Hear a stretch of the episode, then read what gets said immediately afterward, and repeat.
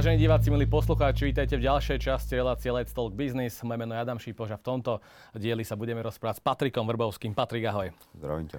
Čau, sme radi, že si prišiel k nám do štúdia Start It Up a my sa dnes budeme rozprávať najmä o podnikaní, biznise a o tom, čo možno to nebude také obvyklé pre teba, pretože sa nebudeme tak rozprávať o tej hudbe a o albumoch a podobne, ale prejdeme k tým peniazom a ja viem a teda aj naši poslucháči a diváci vedia, že ty rád hovoríš aj o peniazoch.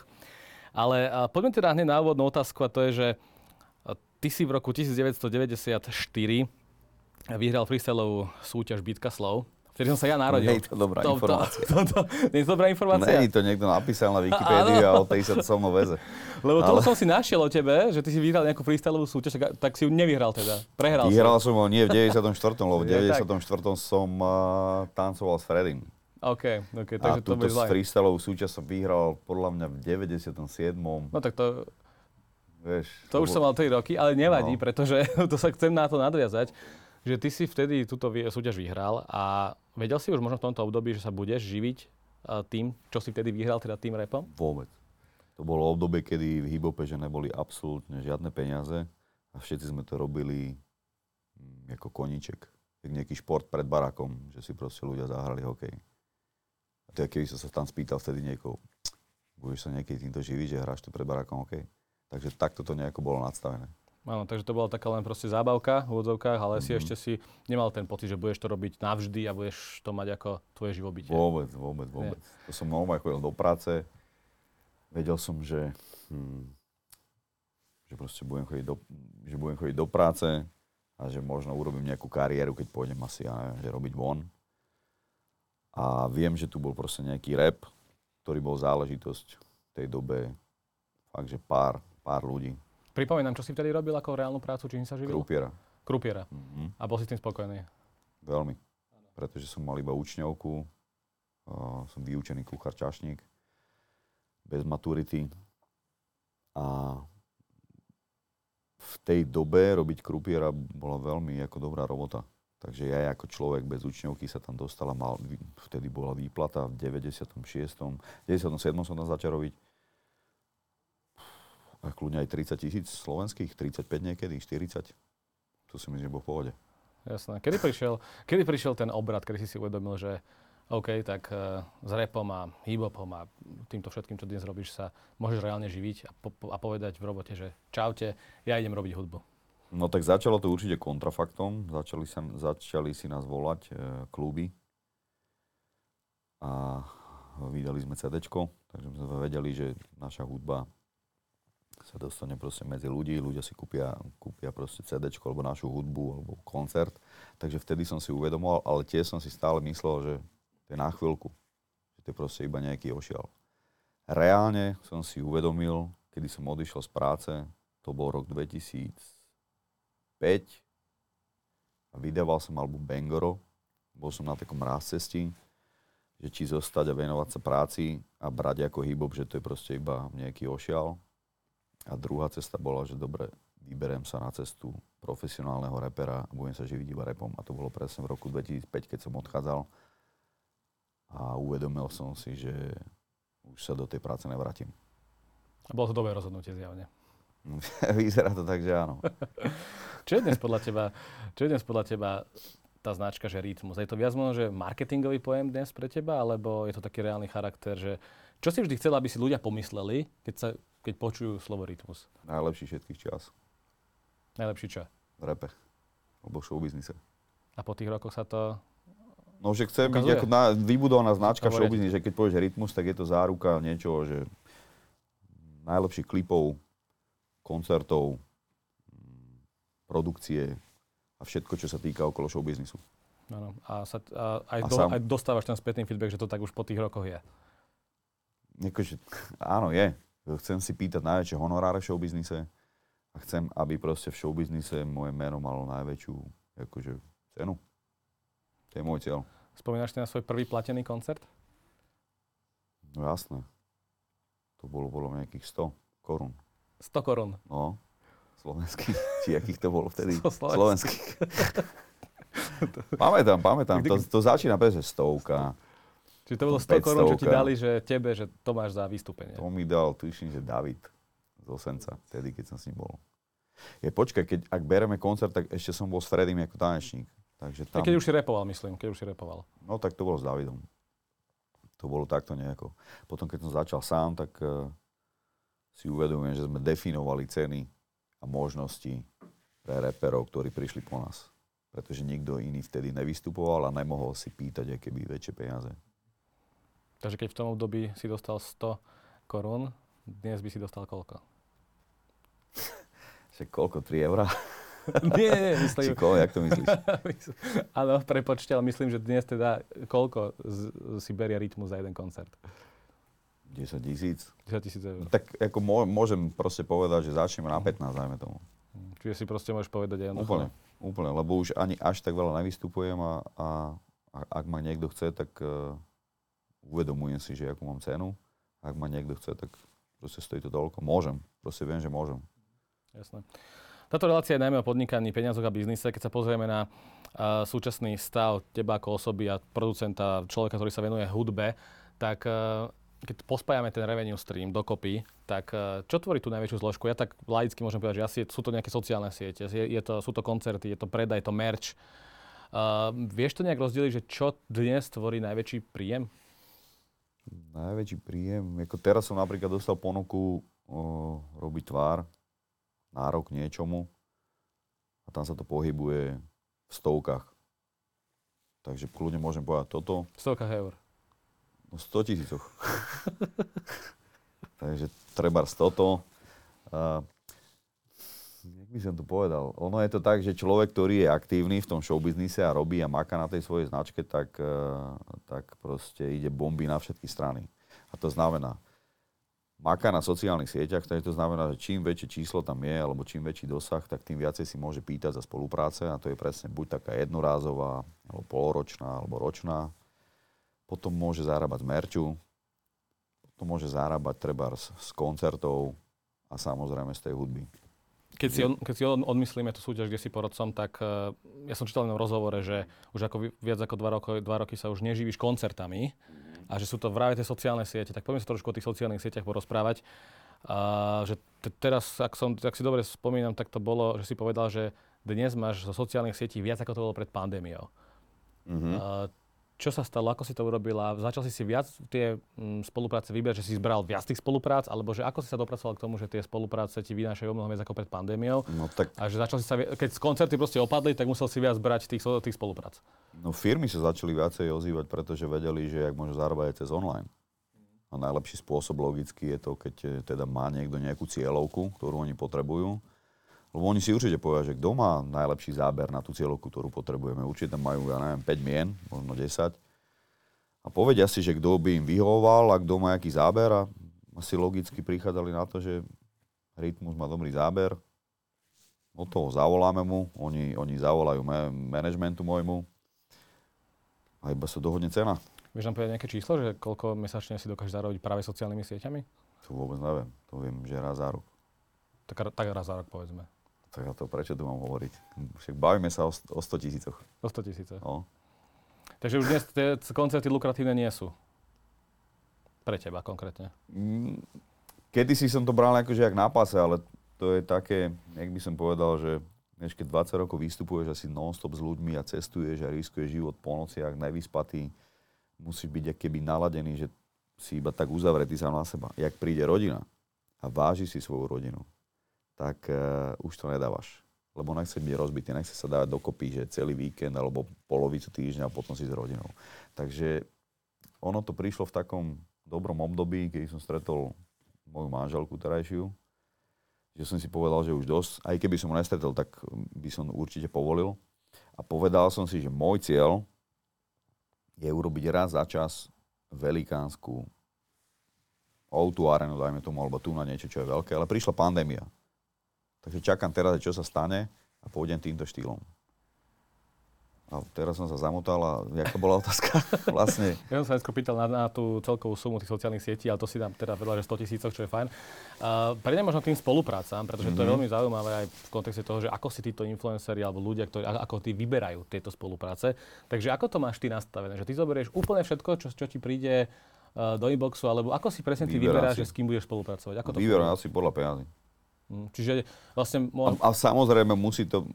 Určite, keď ti niekto povie, že mám tu brendňu a 200 litrov. On mi teraz povie, a ja sa teraz pýtam, že čo za to?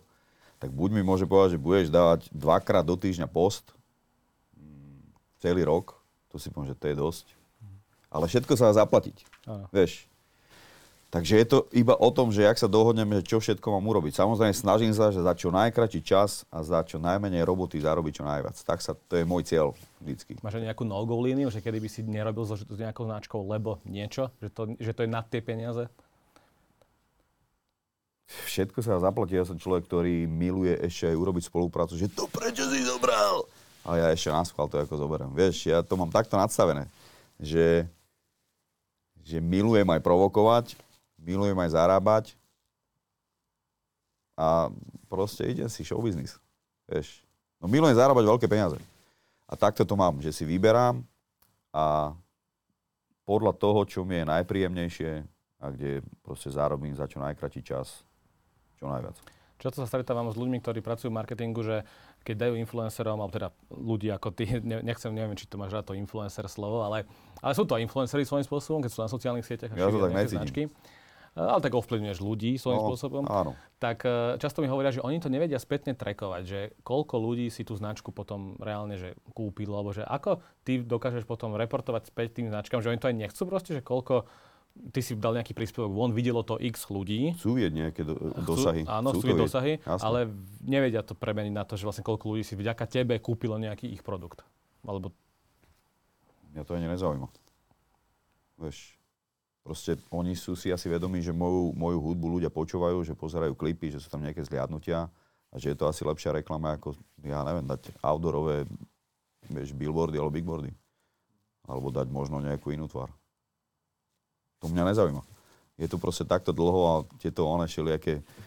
Čítal som články, že to nemá také dosahy a neviem, čo mňa to nezaujíma. Však keď to nechcete, tak neoslovujte. Nie, však nech ma neoslovujú, keď niekto sa zamýšľa nad takýmito vecami. OK, pýta sa ma, že koľko predajú, tak asi predajú, keď sa stále ozývajú. Ja neviem. Vieš, sú spokojní. Väčšina je spokojná. Samozrejme, môže sa stať, že niekto asi netrafí cieľovku, ale... Ja som tu, ja robím hudbu, prišli sociálne siete, ja som sa prispôsobil. Jediné, čo robím, je to, že fotím asi teda moje súkromie alebo nejaké veci, ktoré ľudia nevidia bežne, kde by sa asi nedostali k tomu. To je všetko, čo môžem urobiť. Rastú tam nejaké čísla. Som si vedomý, že keď som to teraz vypol a nič nerobím, tak ľudia zabudnú. A nikto nebude volať asi. Takto to je, takto to mám jednoducho nastavené. Ale moje gro je robiť hudbu, dobré koncerty a dobré klipy. Toto všetko je... taký bočný biznis, ale pritom by som povedal, že zásadný v môjom živote. Keď sa bavím o tých sociálnych sieťach a máš nastavený nejaký že cenník pre tých ľudí, že keď ti nejaká firma povie, že chceme to, že čo najmenej, že proste tak koľko je to nejaký začiatok. Viem, že to je veľmi rôzne asi od tej značky k značke, ale že je to, že 5 000 eur za post, 10 000, alebo že ako to je? Od oka. No, ako je tam samozrejme niečo, ale pozri, zavolaj môjmu manažmentu a manažer mi zavolá, že viem, že nebudeme sa baviť, je určite nejaká cena, že kde sa nebudem baviť, že to je málo, ale pohybuje sa to takto nejako, že aby sa to oplatilo. A snažím sa, ako aj teda, ako obchodník, že zjednať tú cenu, určite. Ale nejdem určite pod nejakú cenu, aby sa nehovorilo, že Rytmus je lacný. A to je aká cena, že potruby si, že podľa toho za čo. Vieš, musíš mi dať príklad. Ja ti poviem, za čo by som to nezobral. Čiže keby som chcel napríklad jeden post, jednu stovku. No, že jeden post, ja neviem, za liter, alebo za 2, tak si, alebo za 3, tak to asi, že ne. Že to by si proste neprijal. Ty máš... Ale teraz som povedal ľuďom, že nechcem byť nepokorný, ale aby to nevyznevalo, že tu teraz ako frajerím. Samozrejme, pred niekoľkými rokmi by som bol rád za toto, ale teraz si uvedomujem, že akú mám cenu a som strašne šťastný za to, že mám takúto prácu, že si môžem vyberať. To som vždycky chcel a na tom som pracoval od puberty.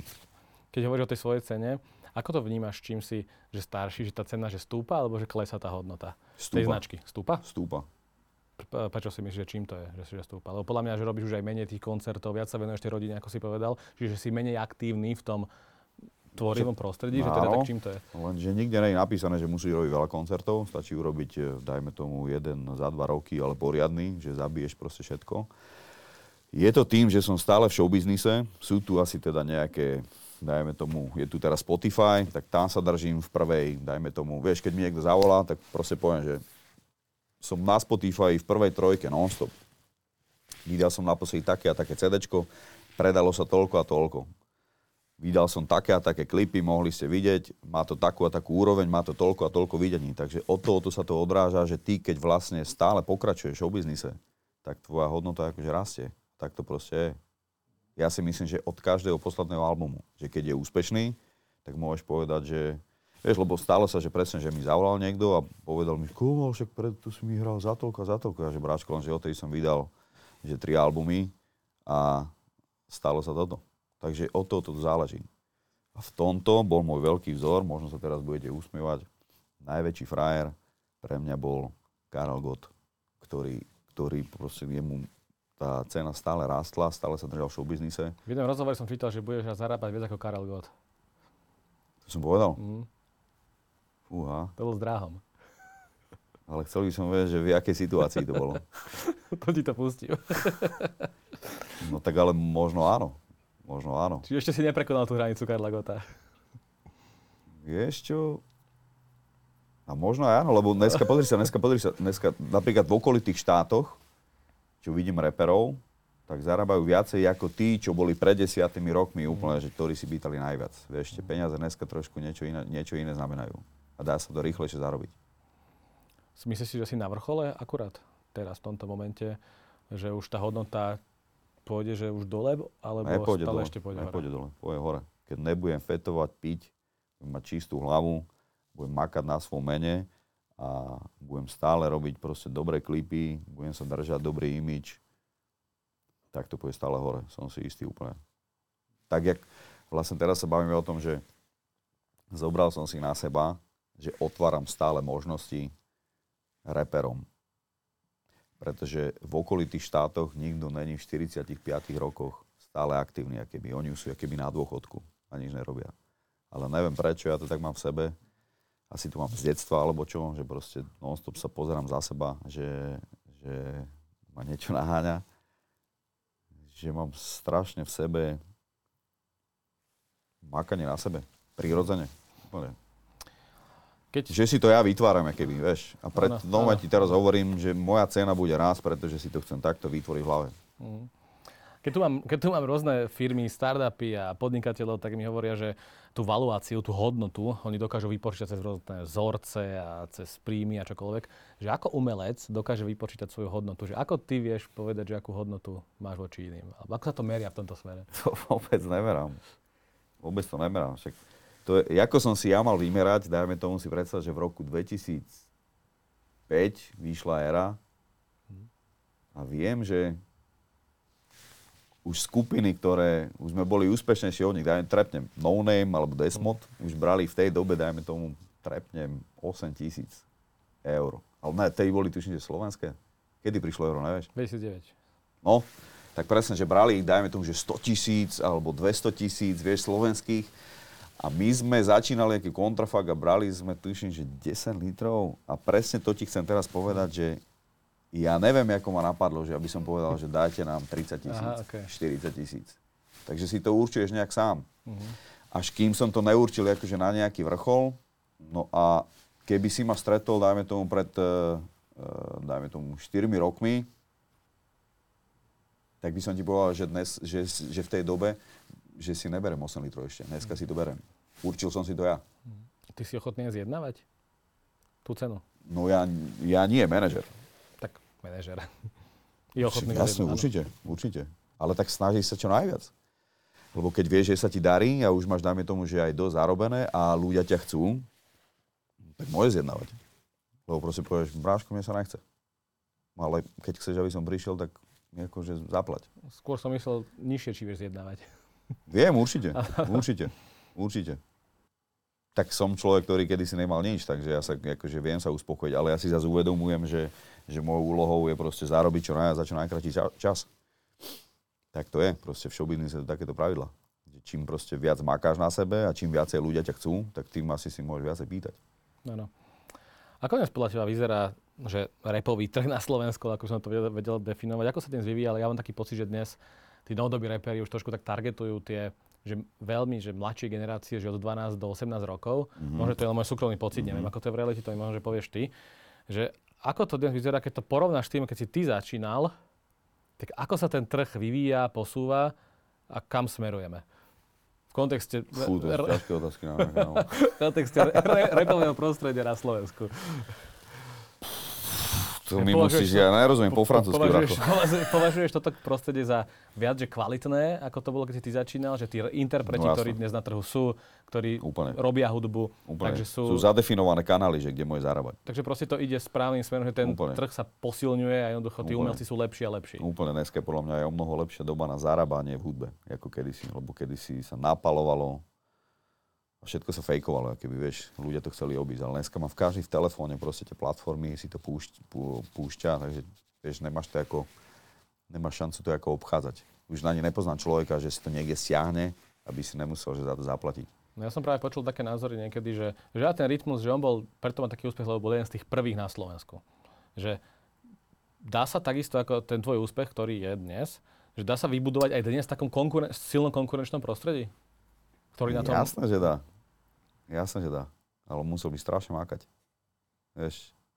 Ale nemyslím si, že to je preto, že som bol prvý. Lebo bol tam aj Ego, bol tam aj David Zosenca, bol tam aj Vec. Môžem ti vymenovať všetkých, čo boli so mnou. Vieš? Všetci tam boli. Každý má šancu, keby makať, tvrdo makať a makať ešte tvrdšie ako jeho konkurenti. Dá sa. Určite sa dá. Sú určite reperi, ktorí vedia, majú čuchy ako na to. Jako svojím spôsobom je to zadefinované, že každý vie, že keď je v showbizne, čo má robiť. To znamená, že jak má urobiť marketing okolo albumu, keď niečo vydáva, jak má urobiť klipy, aby boli na úrovni, alebo aby boli iné úplne, jak má urobiť merch, jak sa má starať o sociálne siete, že existujú na to spôsoby, ako to robiť, aby sa odlížoval, ale bol pritom silný. Mm. Takže stále to je proste možné. Je, určite, kebyže ja stretnem teraz nejakého mladého repera, a mám byť ja jeho manažér, tak viem, ako to mám urobiť, aby do 5 rokov tu proste išiel bomby. Viem to. A môže mať akúkoľvek kvalitu? To sa prihlásim. Ne, musí byť kvalitný. No, musí mať kvalitný. Určite. To je základ. Musí byť balíček. Nedá sa to oklamať. Lebo aby niekto sebavedomo o sebe hovoril, že chcem byť najlepší všetkých čias, tak musí byť balíček keby všetkého. A tá sebavedomosť musí byť podložená keby. Vieš, nemôžeš to akože trepnúť a teraz sa začneš baviť, no že a v čom, však čo si urobil? No a teraz vybalíš veci, toto, takéto čísla a je dodebatované. Ak niekto chce toto o sebe hovoriť, ale nemá tieto veci a tento malíček, tak je za debila. Poďme k tomu investovaniu trošku. Na verejnosť sa dostali informácie o tom, že ste spolu s Jazminom kúpili byt v Dubaji. Mm-hmm. Bereš to aj ako investičnú príležitosť? Že teraz sa pozeráš po realitách? Takto. Alebo je to také len, že máme proste byt v Dubaji? V manželstve som začal tak akože úplne ináč rozmýšľať, že keď budeme starší, aby sme boli nejako zabezpečení. A myslím si, že je to aj vekom. Lebo predtým som kupoval auta, šperky a neviem čo. Čo k tomu patrilo, lebo to beriem, že som investoval do mňa, lebo to robilo takú tú showbiznisovú nejakú marketingovú bublinu, na základe ktorej som si mohol pýtať väčšie peniaze. No a teraz, keď spojíme proste naše platy, tak proste premýšľame. Takže máme svoj dom, ten Liget sa stavia, Dubaj, ona robí chatu. Ešte čo vám mám vymenovať, čo všetko máme? Úplne všetko. Nie, však proste, že s našimi platmi vieme proste do budúcna tým, že premýšľame to urobiť tak, aby sme boli zabezpečení. O to sa snažíme. Však to je, vždycky ideme po jednoduchosti. Vieš, človek keď maká, tak ako je dobré, aby premýšľal. Dnes je, keď sa bavíme o tom investovaní do budúcnosti, dnes je v trende také, že NFC, krypto a podobné záležitosti. Tak stretávam sa s tým, mladí ľudia sa tomu venujú a ktokoľvek, že ja som investoval do krypto, ja som investoval do NFT. Ako ty vnímaš tento svet NFT a krypto? Investoval si do takéhoto niečoho? NFTčku mám z Snoop Dogga, ale to tiež preto, že mi povedali, že je to dobrá vec. Evidujem to, evidujem aj mojich obľúbencov, že majú NFTčko a stretol som ľudí, ktorí toto vyrábajú a robia, takže to beriem ako osud. Sadli sme si za jeden stôl, povedali sme si, čo ako by mohlo vyzerať, strieľali sme tam proste veľmi prírodzené nápady, no a prichádzam na trh tiež s NFTčkom. Takže môžeme očakávať, že NFC bude, teda NFT už máme, že NFT už bude aj z Rytmusovou podobou, že si budeme môcť kúpiť tvoje single v podobe NFT. Takže áno, dal som sa dokopy s ľuďmi z Rúl a budúci týždeň to ide von oficiálne. Patrik, ty si vstúpil do spoločnosti FNC Services, Final Challenge. Áno, som tam. Áno, si tam ako...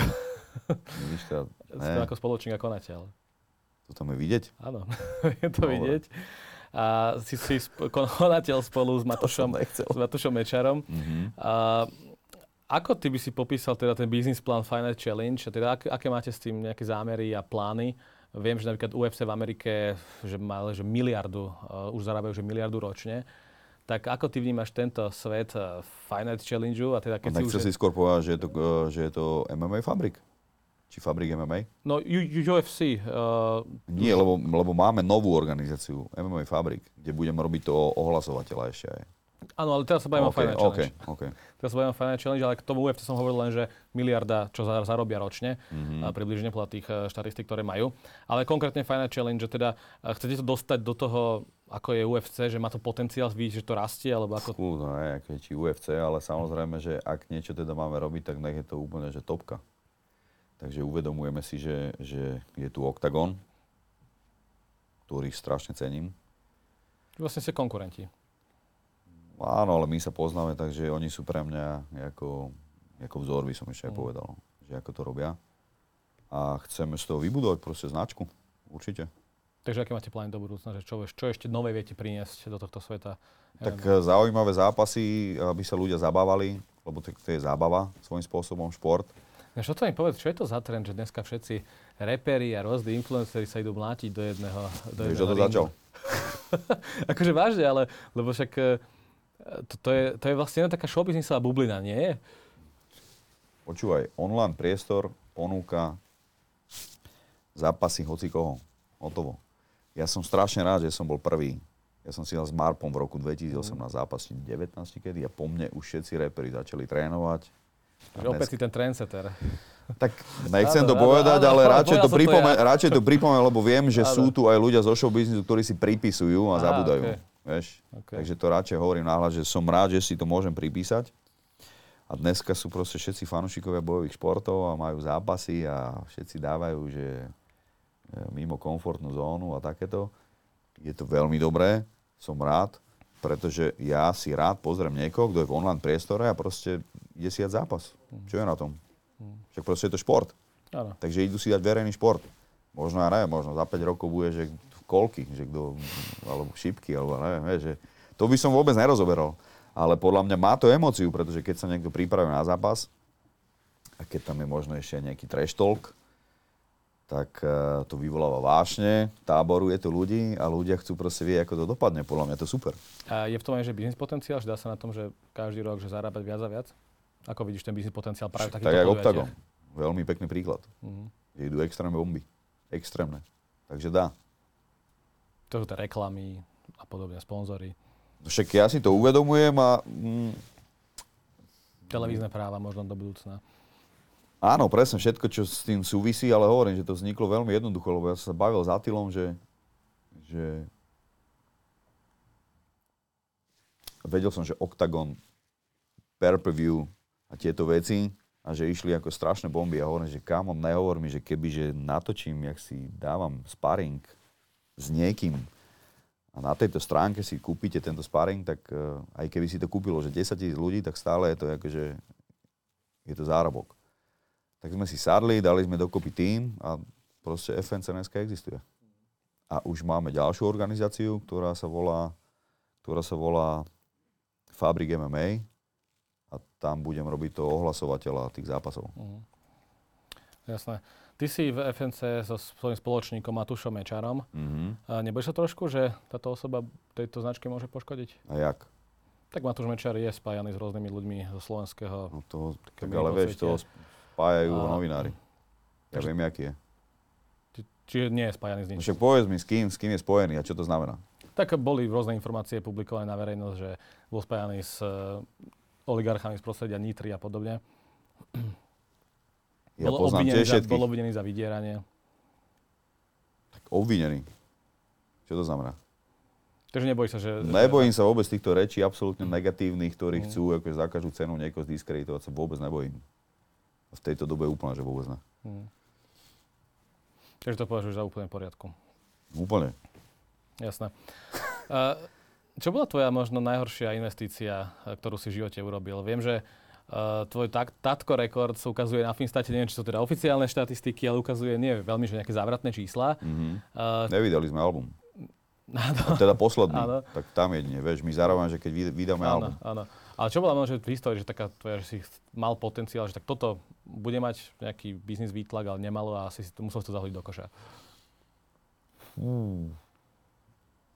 Jako viacej je, že idem na istotu, ale samozrejme sú aj také, ale to si nespomínam. Veľa bolo toho, určite. O tom to je. Skôr sa stretám s tým, že ma niekto okradne. Tak. Že ťa niekto okradne? To ako vyzerá? Môže ma namotať na nejaké peniaze, že investujú niekam alebo niečo, alebo buď si niekoho pustím blízko seba a proste ma tam poťahá. Ale už je to menej samozrejme, lebo človek sa učí na svojich chybách. Takže aj toto je stránka biznisu, že musíš vedieť, že s kým máš robiť a behom pár minút vidíš si, že s kým a ako. Keď sa bavíme ešte stále o tom biznise a podnikaní, tak do budúcna máš možno rozpracované nejaké že nové investičné príležitosti, ako sa to hovorí, že by si chcel do niečoho investovať, aby to ešte zarobilo niečo viac, mimo hudby myslím, že by si chcel nakúpiť nehnuteľnosti alebo čokoľvek, čo má potenciál. Tie nehnuteľnosti asi. Ja som takým v tomto akože jednoduchý, však mám rozpracované teda presne, že show business vo veľkom, plus teraz tieto organizácie, vieš, keby si ma stretol tiež pred 3 rokmi, že či budem robiť do takéhoto niečoho, že organizácie, tak by som na teba pozeral. Nechávam sa unášať proste životom, viem, že proste na sebe makám a kde zacítim, kde sa dá zarobiť, tak logicky ako o tom idem. Takto to nejako mám. Nechodím na nejaké porady, kde študujem biznis a takéto, vieš. Proste som v showbiznise, v tom si myslím, že tam sa akože v tom význam a uvidíme, čo priniesie život. Ktorý tvoj album je že najziskovejší? Podľa mňa Král. Áno? Vieš opäť nejaké čísla? Tak v tej dobe, čo som počul, to boli CDčka, to bolo nejakých 40,000 kusov. 40,000 kusov? V tej dobe. Neviem, že doteraz už jak sa to počíta, lebo už je to aj na tých platformách. Áno. Ale v tej dobe, to si pamätám, že to som mal ešte aj Superstar a tam to ešte akože vyrastlo ešte viacej. A ten album bol aj sám o sebe dobrý, aj bez Superstar, takže... Ten bol podľa mňa najúspešnejší a ten ma úplne, že odstrelil úplne, že niekde inám.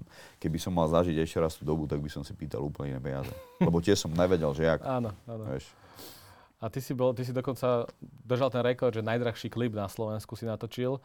Stále to platí? Lebo to už bolo koľko? 2017 to bolo? Platí. Odtedy úplne mali aj v Dubaji proste klip. Hoci kde, akože non-stop. My sa snažíme. Tvoj najdrahší klip bol v tej dobe Verejný nepriateľ. Verejný nepriateľ. A ten stal 160,000 eur, ak sa nemýlim. Mal takú hodnotu. No.